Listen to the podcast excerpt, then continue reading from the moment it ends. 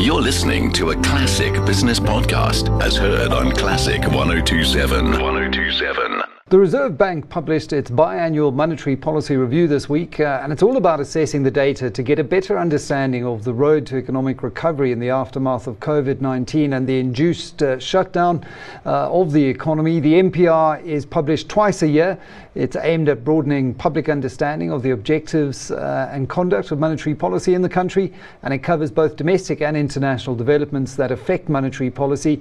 And uh, what stood out for me in the over 70 page document is this following excerpt. Over the past decade, South Africa has added more debt relative to GDP than any top 20 emerging market except Argentina. And forecasts indicate that South Africa will also be growing debt by more than any of these countries over the next two years. While the 2009 starting point for debt was low at less than 30% of GDP, a decade of debt accumulation has raised that number to 63.5% as of uh, the most recent fiscal, which is likely to become 81.8% this year, pushing South Africa well above the broad emerging market average of 63.1%.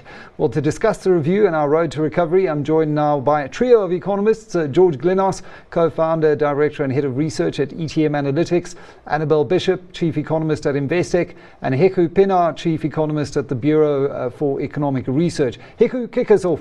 The Monetary Policy Committee has cut rates by 275 basis points since the start of the COVID 19 crisis. It's one of the largest responses in the emerging market basket. And we've seen uh, big uh, FX shocks, but so far, largely this hasn't translated into higher inflation, thankfully. What does the report say about future inflation expectations in the country? Well, yeah, so I think perhaps to start, um, it sort of acknowledges that the progress we've made on keeping inflation in check, in keeping inflation expectations uh, in check, well below the the 6% upper band of the target, in fact, uh, closer to the midpoint of that target. That provided a lot of scope for the Reserve Bank to be aggressive in reducing interest rates uh, during this, this crisis. So I think we should acknowledge that the, the progress we've made on uh, bringing inflation down uh, pre-COVID provided a lot of scope uh, for us to now respond uh, to COVID on the monetary side. And then in terms of, of the outlook, uh, well, it's set to remain uh, quite benign. We're probably close to the bottom of inflation, but in terms of the Reserve Bank's outlook on a, even on a two-year view, we sort of get back to around 4.5%, so that midpoint of the target. So still expected to be to remain well under control. Annabel, it, it uh, doesn't pass notice that the historical trend for the Reserve Bank has always been to overestimate the impacts of inflation into the future and us underestimate the downside risks. Is this pattern still in play?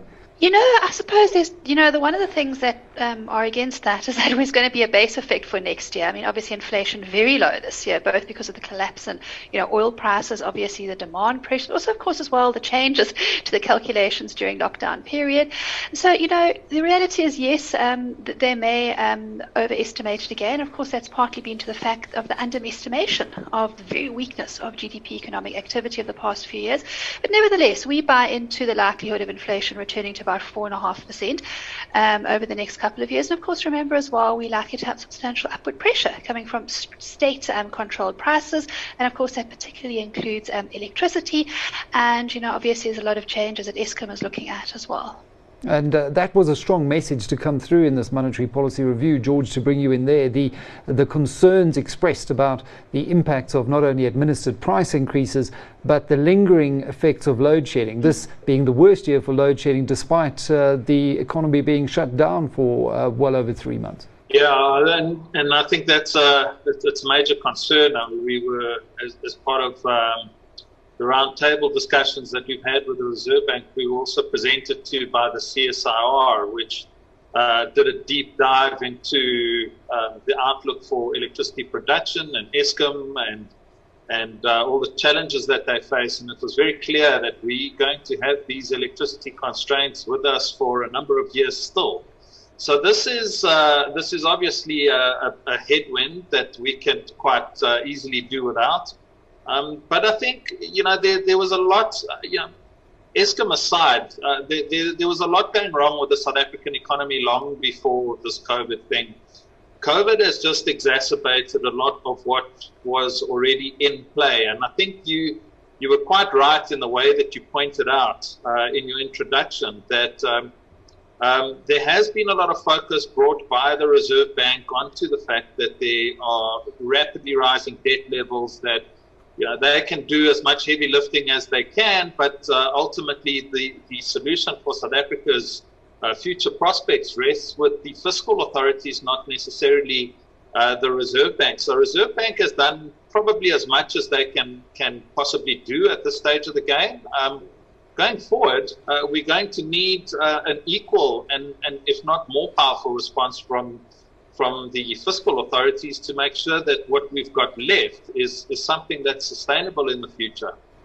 And that message, uh, Hugo, came through loud and clear. And I think the Reserve Bank and the Reserve Bank governor have been making this point uh, for the last 24 months at least that monetary policy can only do so much. It's over to uh, the, the, the, fiscal side of the economy, and what we need to see is not only uh, a cutting of uh, expenditure, but also growth led reforms. Um, and if one were to look at the, the, the, confidence that might come out of some of the high frequency data, the one thing that um, uh, jumped out at me was that we're going to see in Q3, according to the Reserve Bank, uh, quite a big rebound. It's now tracking at 45.2%, once again, relative to a very uh, I mean, a record low quarter in the second quarter, uh, but still, it looked like a lot of the high frequency data seemed to be surprising on the upside. Is there reason to believe that our economic recovery might be a little bit swifter than, than some more pessimistic uh, views of the market? Look, I think certainly relative to, let's say, two, three months ago, I think there's little doubt that the third quarter um, forecasts are being revised up. This, of course, is not just uh, a South African story. Globally, the data coming out for the third quarter um, has been quite strong. So let's say this, re, uh, you know, we sometimes refer to it as the, the, reopening phase. The reopening phase of the recovery globally and South Africa is tracking quite uh, uh robustly. So I think 45% is well on the cards um, for, for Q3. But of course, you know, there was always going to be this recovery after basically nothing in, in the second quarter. The question now is how sustainable is that? And I mean, I have little doubt that the fourth quarter, you know, after this initial jump, uh, you're going to see a, a, a, sharp moderation once again. So, uh, and then I mean, the question comes in, you know, how how does one sustain uh, this recovery? And um, I think, uh, you know, there's little doubt that that yes, we have to look to the fiscal authorities, but we also have to look to, to broader government, right? And, and that's where your reform story comes comes in. So I think our fiscal problem, we have a dual problem. We, we spend too much relative to the revenue that this economy can, can generate. Um, so we need to fix the expenditure side by spending less, but we certainly also have to do something on, on the revenue side.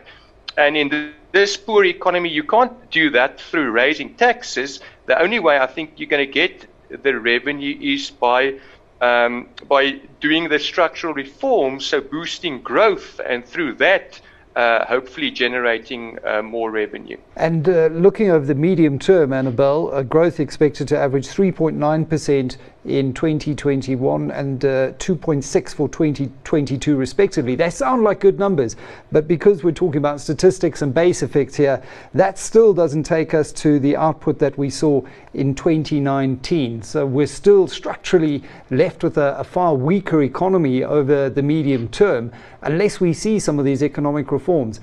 Is there anything that you're tracking at Investec that gives you confidence that we're starting to see an acceleration of reforms, considering we've just had the invitation to, um, uh, to apply for spectrum, we've just had the 11,800 megawatts of new power that's been procured, and uh, there does seem to be some degree of confidence building up around the NPA following the last few weeks. Yes, and of course, as well, there's also the examination of the um, expropriation of compensation. Of course, you know, looking to lease farmland to many who obviously desire to farm in South Africa.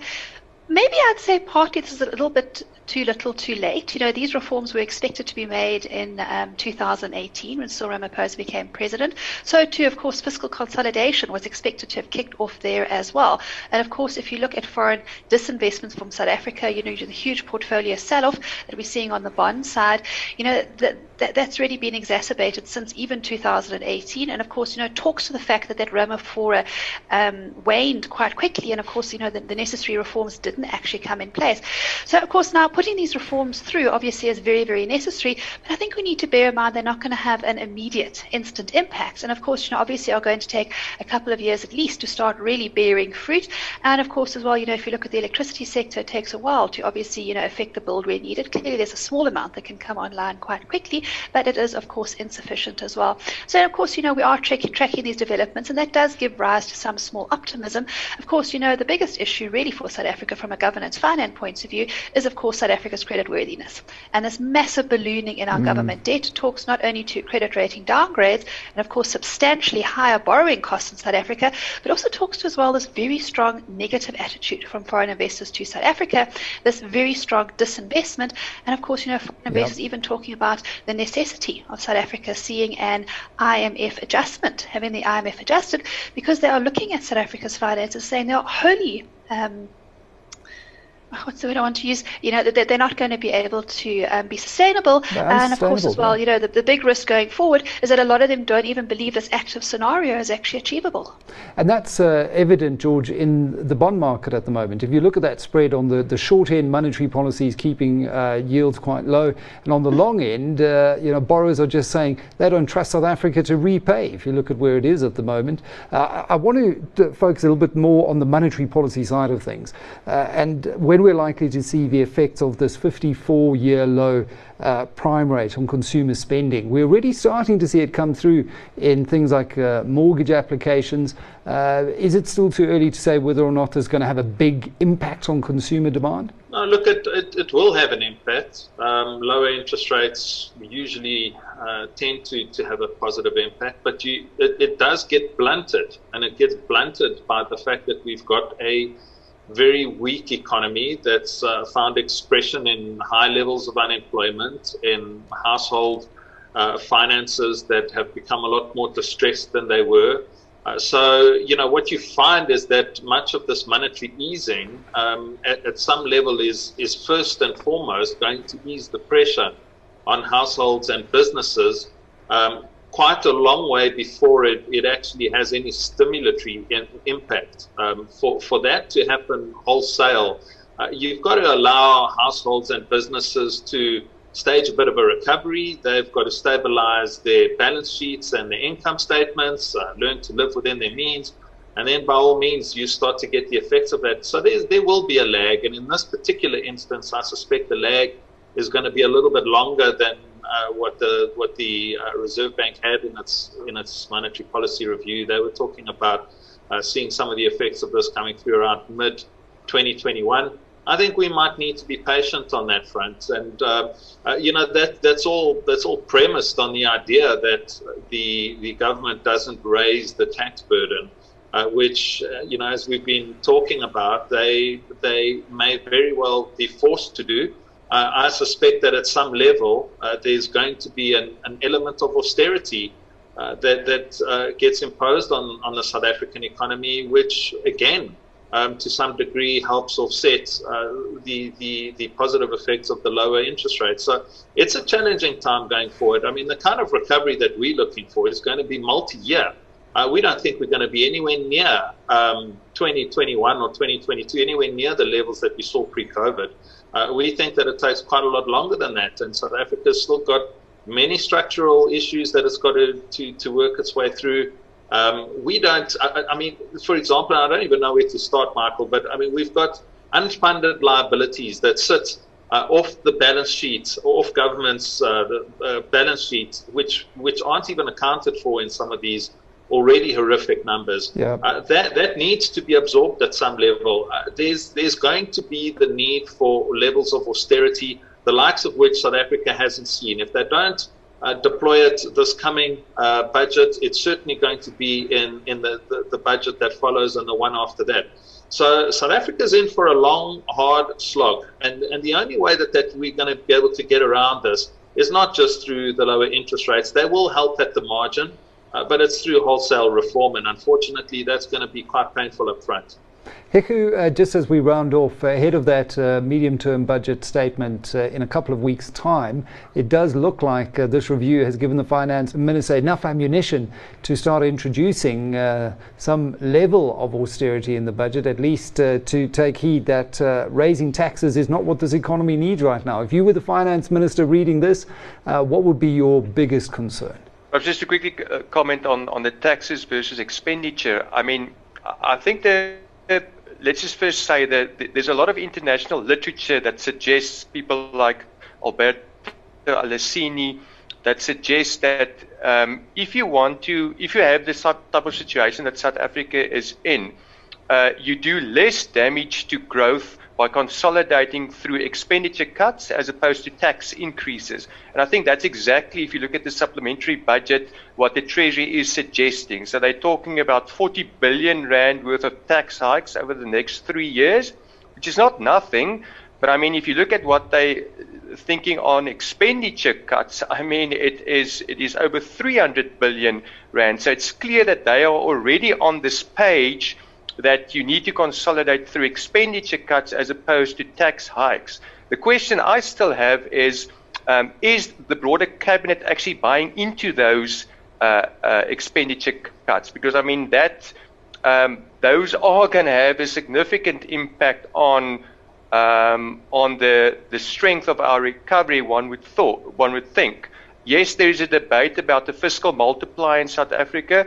And if you say the multiplier is quite low, then presumably if you cut back on expenditure, then it would not have such a uh, detrimental impact. But I think it's inevitable that it, it, it will. We need to do it. But the, the, the complication with that is it may uh, push us back in terms of our recovery prospects. Hugo Pienaar, thank you very much. Chief Economist at the Bureau of Economic Research, who is joined on that panel by uh, George Glynos of uh, ETM Analytics and Annabel Bishop, Chief Economist uh, at Investec, running the rules through the latest uh, Reserve Bank monetary policy review. Uh, it's uh, something of a novel that should be filed in the horror category in the library.